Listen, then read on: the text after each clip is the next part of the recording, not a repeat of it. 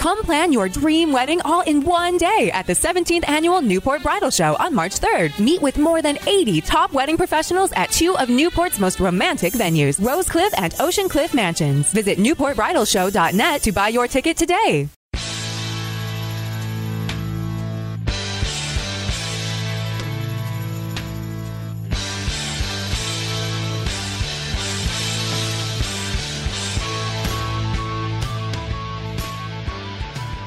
Hey there, and welcome to episode two of the Beneath the Stats podcast produced by Wicked Local North Boston.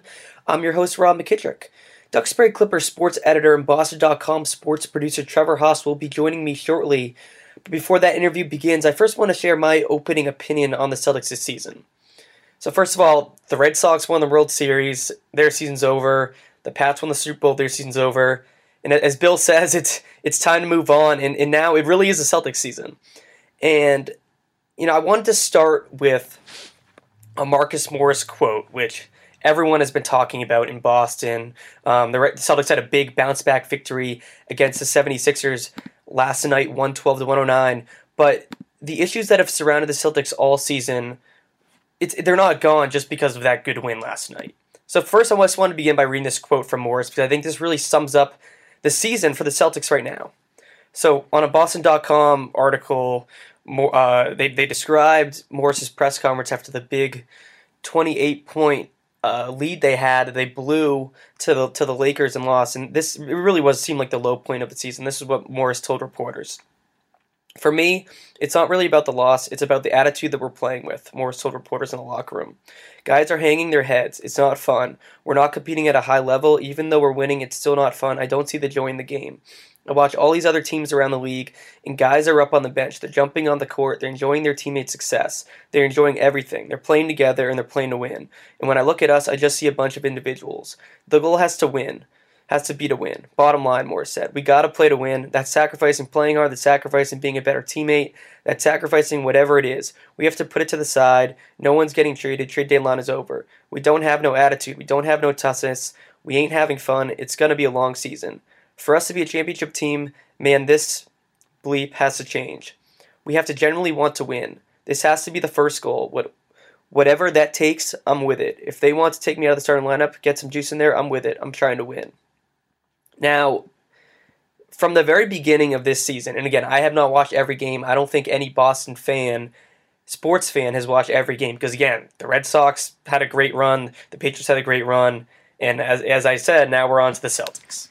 But I have seen a lot of the games this season, and it does seem like to me that there has been, and I'm not the only one to say this, this is a common thread around now in the Boston sports media, especially after this quote from Morris, is that something is not working well with this Celtics unit. It doesn't seem like the chemistry has been good all year long. It doesn't seem like they're meshing well. And Charles Barkley said it from the very beginning, and he got a little bit of heat for it. In that Charles Barkley said on TNT that the Celtics had too much talent and not enough role players. And I, th- I thought I think he was spot on at the time, and I think that's the biggest thing, is that the Celtics right now they have a lot of talented players, right? They got Terry Rozier, Marcus Smart, Aron Baynes, big guy, Gordon Hayward, Jaylen Brown, Jayson Tatum, Al Horford, Kyrie Irving, Marcus Morris, and there are only so many basketballs to go around. And I think when you look at a team that is successful, especially just look at the 2018 2008 Celtics for example. So I think the 2008 Celtics, the 2018 2018-19 Celtics, it's very interesting to look at the two teams and look at the differences. First of all, when you look at the Celtics roster in 2008, they had the big 3. They had Paul Pierce, they had Kevin Garnett, they had Ray Allen. So those were the really the main three guys that were getting shots. But even within those three guys, they had their roles. Paul Pierce was the go-to guy. He was the go-to guy at the end of the games. He was the captain. He was the guy who was getting most of the shots. Kevin Garnett was the leader. He was the defensive enforcer. He was really the, the leader on the court. He would get his shots in the post, but like Al Horford, he was more of a team guy, team oriented guy, and he really wouldn't take that many shots per game. In fact, his average over the, the Celtics, Celtics tenure was really only around 14 to 15 points per game. Ray Allen, when he came to the Celtics, had to change his role as well. Ray Allen used to be more of a one on one player and he shot from a three. When he came to the Celtics, he became more of a spot up coming off curls, and he really didn't have the ball in his hands as much as he did when he was playing with the Supersonics or Milwaukee. And and then you look at the starting five. So you have those big three with the Celtics. Then you have Ray, Rajon Rondo, who did not shoot at all. He was a pass first point guard. Kendrick Perkins didn't shoot a lot. He was also a defensive guy as a center. You had James Posey coming off the bench as a six man, providing energy. You had Tony Allen as a six man, providing defense. You had Big Baby coming in for some 15 footers and some additional offense. You had Leon Powe for energy. So you had all these guys that you knew they had a definitive role on the team, and yet the big three were the guys who were taking most of the shots. Kevin Garnett, Ray Allen, and Ray Allen and Paul Pierce. Now, when you look at the 2018 Celtics, I don't think there is a defined role for many of these players on the team. I think that's the big problem, and I think that's the big problem all year. I think that's what Charles Barkley was talking about. Is that Charles Barkley was saying they didn't have enough gritty guys like an Aron Baynes to play a role, and I think that's really been the problem all year. Is that when you look at the Celtics roster, I'm just going to name guys. They got Marcus Morris, they got Tatum, Al Horford, Terry Rozier, Marcus Smart, Kyrie Irving, Daniel Theis. Gordon Hayward, Jaylen Brown. Now, what what is the role for these guys in this team? Kyrie Irving's the go-to guy. Al Horford is going to be Al Horford. He's going to get rebounds, play some defense, be a, be a good teammate, move the ball. Jayson Tatum, I guess he's going to look for his offense at this point, right? He seems like he's he's starting to emerge as a scorer and he's taking a lot of shots. Marcus Morris again, he takes a lot of shots. Rozier takes a lot of shots. Jaylen Brown takes a lot of shots. Marcus Smart's going to do what Marcus Smart does. Gordon Hayward is needed to work back into the offense all year. He needs to get his looks. And when I look at this team and I compare it to other championship teams, it just doesn't seem like there's a defined role for a lot of the players on this team, and they don't mesh together. They have a lot of really, really good players with a lot of talent, but they're not good enough that they can play on their talent alone. And to me, it doesn't seem like the chemistry is there. And I think with Marcus Morris's quote, it is absolutely the case that he believes that as well. And I think one one term that they talk about in economics is a diminishing marginal return. In that even if you get a, a lot of quantity, if you have more workforce, there comes there becomes a certain point where the efficiency and the pr- productivity decreases. And I think with this Celtics team, the reason why you see a lot, you see they have a lot of wins when guys like Kyrie Irving going out, is that it's easier for them to play together when they have less talent because they're let they're when there's too many good players on the floor and you're not good enough, which is kind of the Celtics standard. Because let's be honest, talent talent always supersedes everything. If the Celtics were good enough, it wouldn't matter how bad their chemistry is; they would figure it out. The problem is that they're really good, but they're not good enough. They're not elite enough. That if they have eight talented guys, if they're not if they don't have role players, they don't have the roles, and the chemistry isn't mixing well, they're not going to be good enough. So you've seen times when Kyrie Irving has been out, and it doesn't surprise me that they've pl- played well in those times. And I'm not saying they're going to be better with Kyrie Irving because that's ridiculous. But I think the case, but it, but I do think it's interesting that when guys are hurt and there are less bodies to go around and take shots, they are more successful. And you saw it last night. Al Horford was a lot more aggressive, and I've said that for years watching this team. Just like KG, Al Horford needs to take a lot more shots, and he was fantastic last night, and you love to see it. And when I go back to this 2008 Celtics team, versus the 2018 Celtics, you know what what is the difference? You know why why did that Celtics team why were they so successful? Why did they mesh so well? And I think this is coaching, 100% coaching. And yes, it does go on the players, absolutely. And you can look at the players, it was a veteran group in 2008 and that was a big thing. In that these players on the Celtics are not veterans, they're young guys, even Kyrie Irving, he's he's in his mid 20s still. Al Horford and Marcus Morris are really the only veterans on the team. But when I look at coaching and I compare the two between Brad Stevens and Doc Rivers, and don't get me wrong, I am a huge Brad Stevens guy. I was a huge Brad Stevens guy when he was at Butler. I was thrilled when the when the when the Celtics decided to, to hire him as head coach. I think he's done an amazing job with with the Celtics. I think he's done an amazing job in the last few years of getting the most out of his talent. I mean, look at last season without Hayward, with Kyrie Irving hurt, the Celtics were one win away from beating LeBron to go to the NBA Finals, and that's why there was so there was so much expectation on this group because they were so good last year. Brad got so much out of the guys; they were playing so well together that when Hayward and Irving were back healthy, the the the expectations are through the roof. And I think if you're going to give Brad Stevens the credit, and I've said this from the beginning of the year, and I know I've heard this from people now talking about Brad. And unfortunately, I did in my podcast, you know, a few few months ago, but I've said this from the very beginning. If Brad Stevens is going to get all the credit for when this Celtics team overachieves with with not a ton of talent, then when they underachieve like they are this season, even though they're still fourth in the Eastern Conference and having a good year, but they still are underachieving because, as I said, the expectations are through the roof. Then he has to take a lot of the criticism.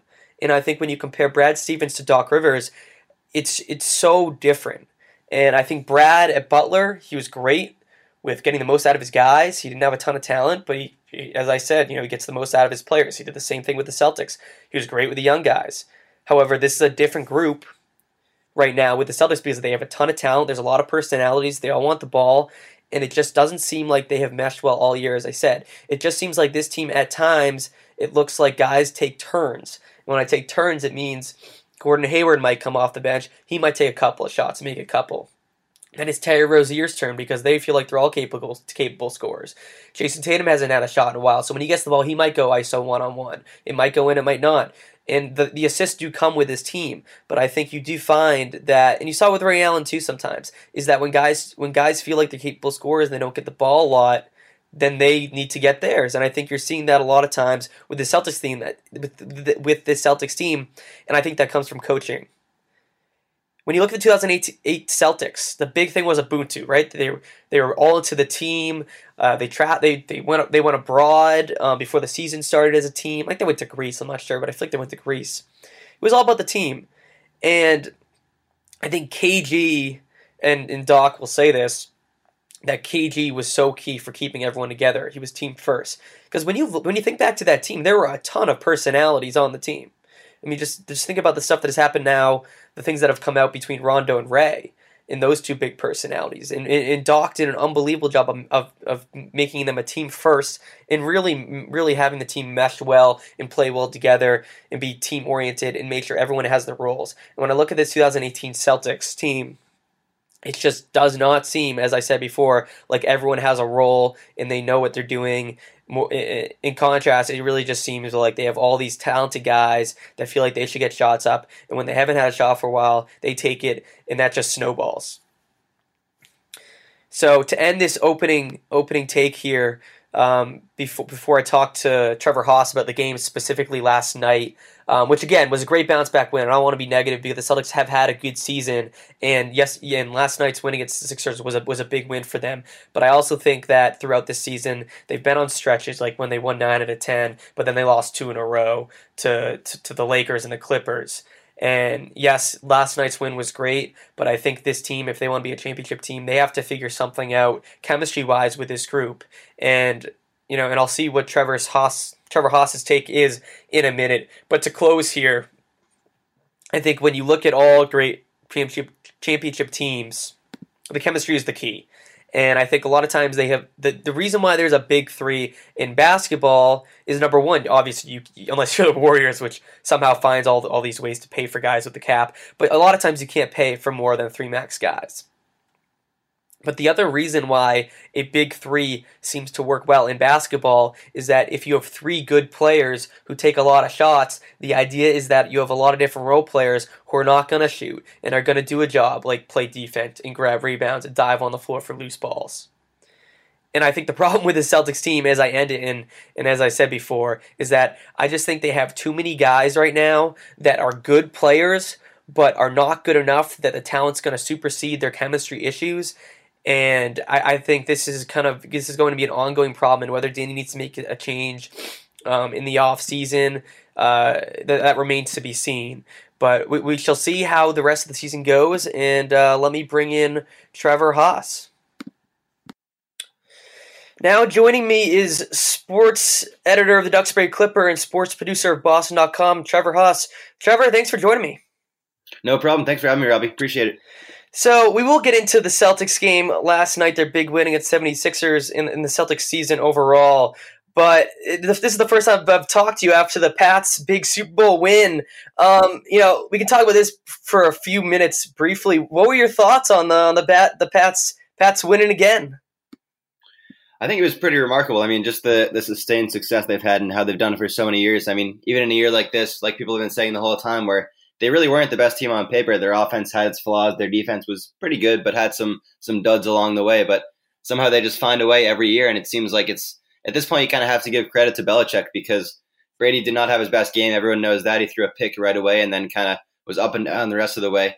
Obviously, the offensive line and defensive line were great, and they they got to Goff pretty well. But I think it really just speaks to the greatness of Belichick because even in, in a season like this, where it wasn't necessarily theirs for the taking, they just kind of went and took it anyway. Because I mean, the Rams are a great team; they're going to have a great future. But it just kind of shows you that right now it's still the Patriots dynasty for now.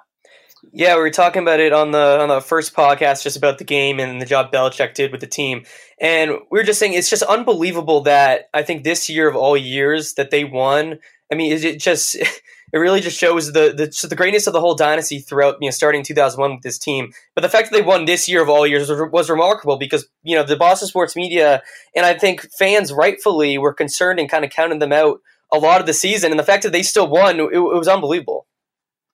I think that's a refreshing reminder to the, the common fan who just kind of freaks out after a team starts X and X. Just, you know, the season's a long season and they're going to figure it out. There may be a time in 10 years from now when you can reasonably freak out, but for now, just kind of enjoy it because they're probably going to get better. yeah, absolutely. All right, let's let's transition to the Celtics, and we had to get that out of the way. But so Celtics big win, big bounce back win against 76ers last night, 112-109. No Kyrie Irving, but really good key bounce back performance from the Celtics. You know, good performances by Al Horford, Jayson Tatum, Marcus Morris, Gordon Hayward. Um, what, what what do you make of the game? How how do you like their response after the the big collapse against against the Lakers? Yeah, those two games were very interesting. I mean, the, the Celtics outplayed the Lakers and the Clippers the majority of the way, and they kind of looked like the better team, which they are. But both of those teams hung around, and I think it goes to show you that you can't really take any opponent lightly in the NBA. Even if you have a 15, 20 point lead, anything can happen, um, especially the way there's so much scoring in the league right now. So I think it was a testament to those teams that they kind of stayed stayed pat and came back. But the Celtics, it was also a good reminder just to kind of trust what's gotten them here and keep playing hard no matter what the score is. Uh, but then, like you said, definitely a big bounce back win last night. Um, I thought the main difference was just the fact that the Celtics played together. Um, it's you know not in like a cheesy way, but honestly, like they they were unified. They moved the ball. They played hard on defense. It's easy to talk about wanting to get better and to play tough. You know that word toughness is thrown around, but I think they showed it in the way they played with their unison and just kind of the way they were flying to loose balls and moving the, moving the ball, making the extra pass. The things that you know help them out when they were playing their best basketball. Yeah, um, I thought. Yeah, sorry. I, I, thought the toughness was great. Um, just overall, I thought Al Horford brought it from the beginning. With you don't see a lot of, of Al Horford technical fouls, but I think from the very beginning of the game, it looked like they were locked in, and Al Horford showing a lot of emotion. It was good to see.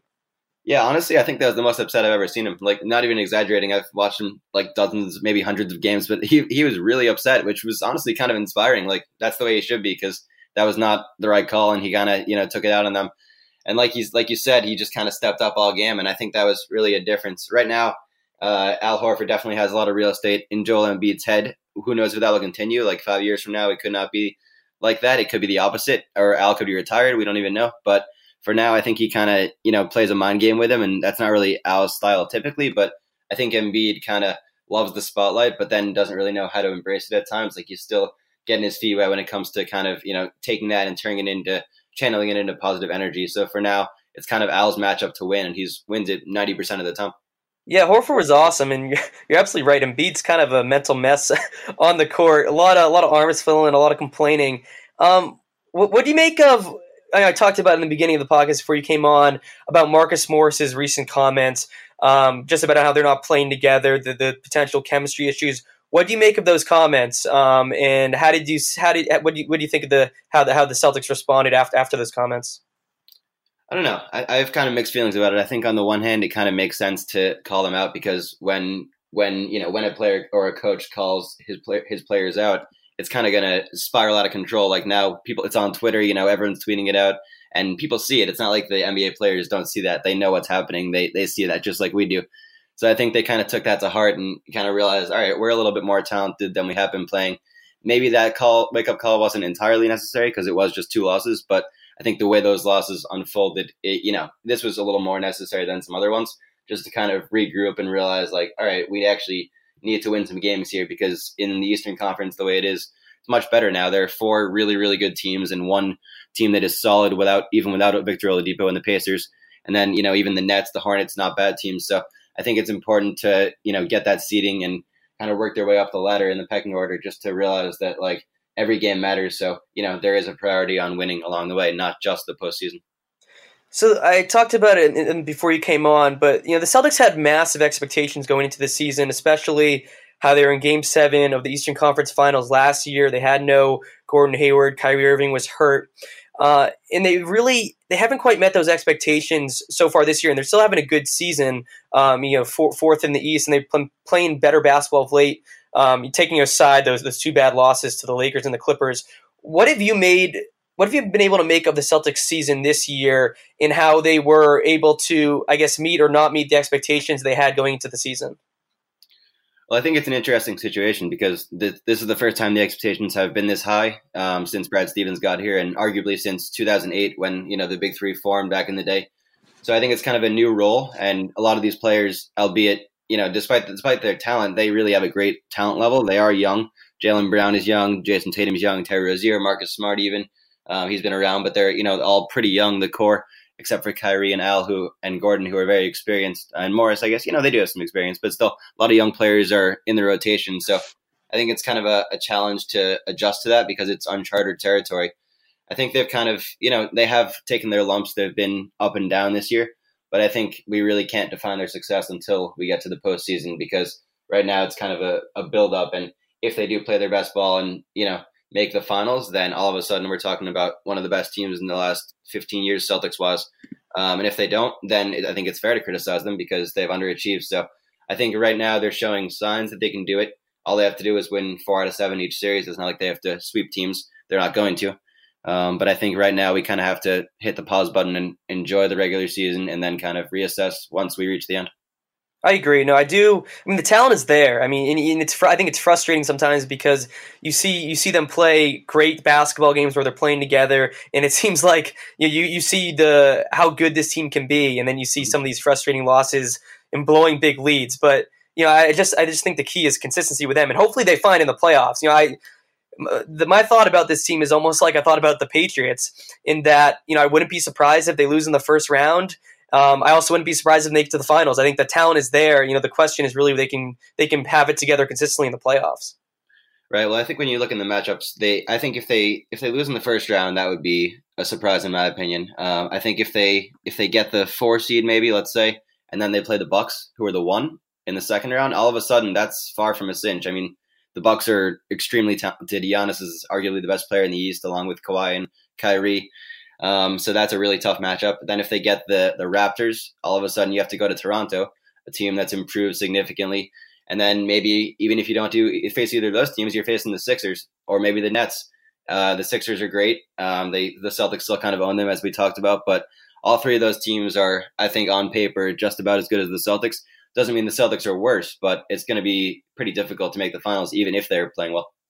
Yeah, really. Uh, I think it'll be key to see what the seed is for the Celtics um, as they get going here. What, what have you made of the whole? And I didn't even get to talk about this um, in in the beginning.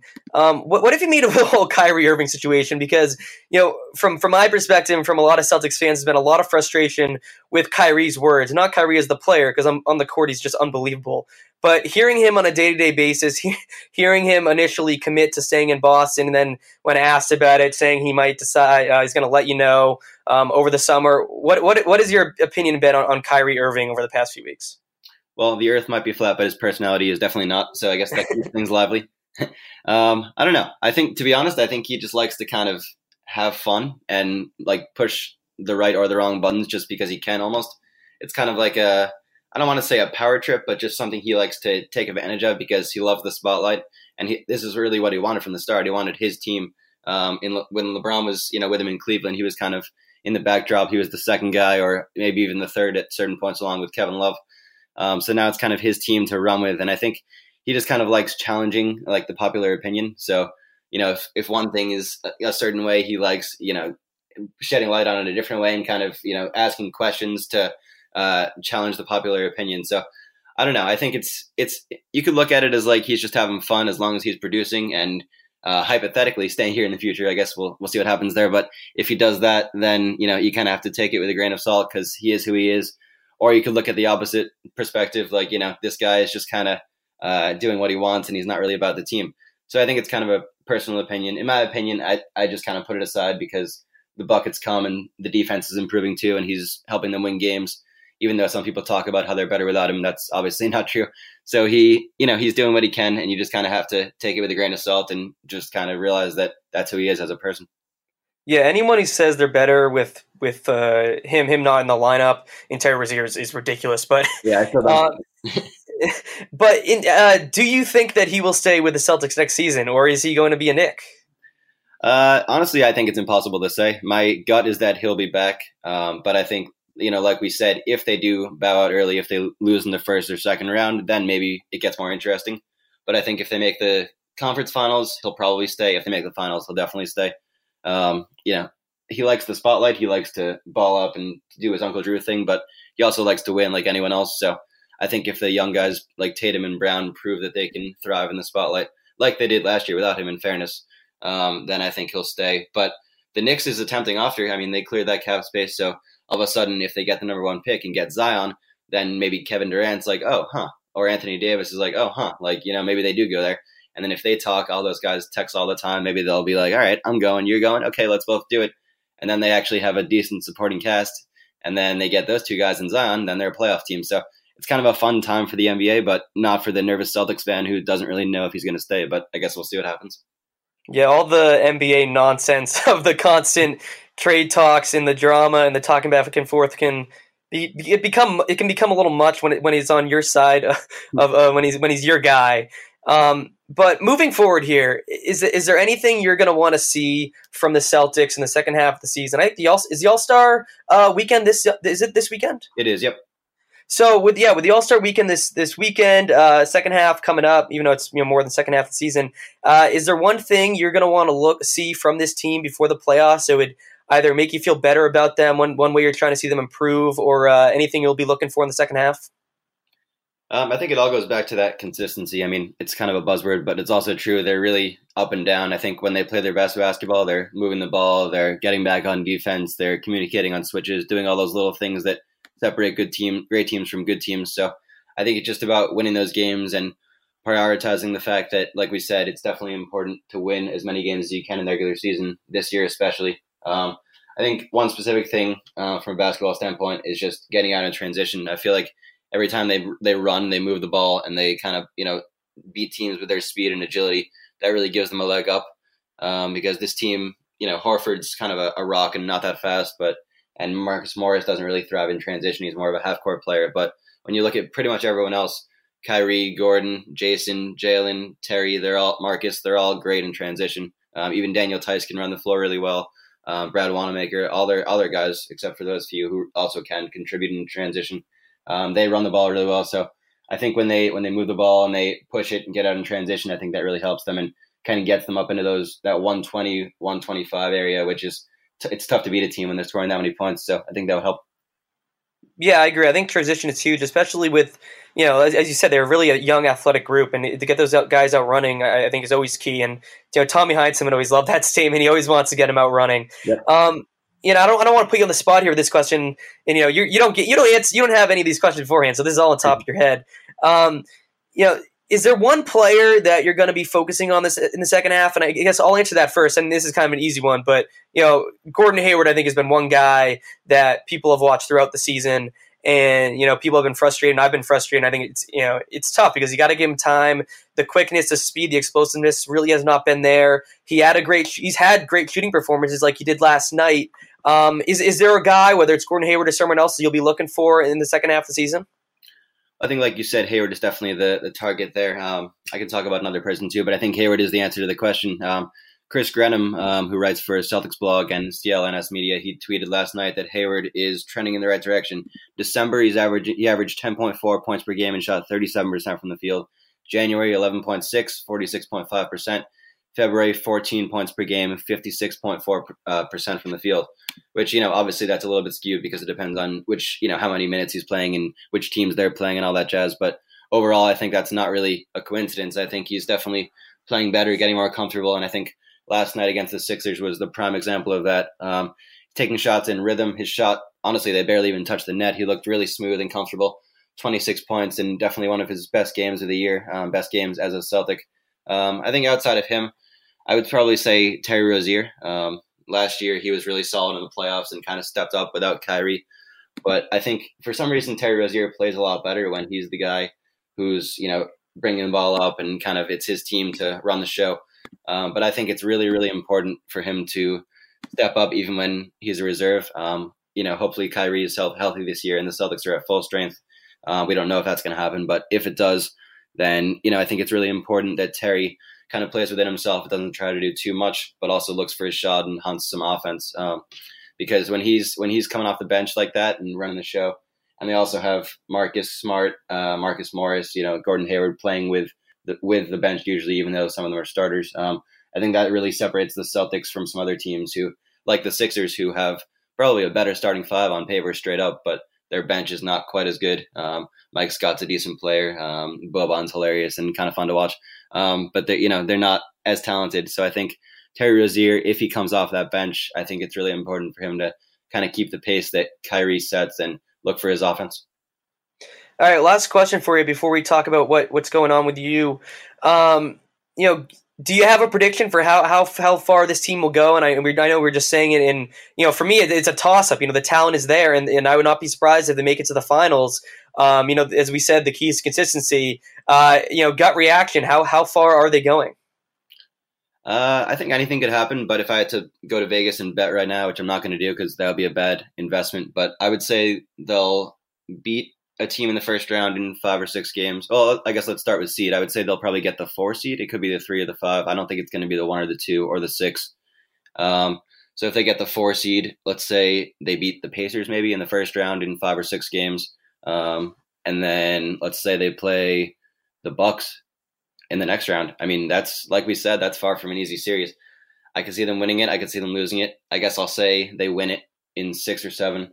Um, and then they face the Raptors, and I'll say they lose to the Raptors in six or seven. I think the Raptors are the best team on paper right now.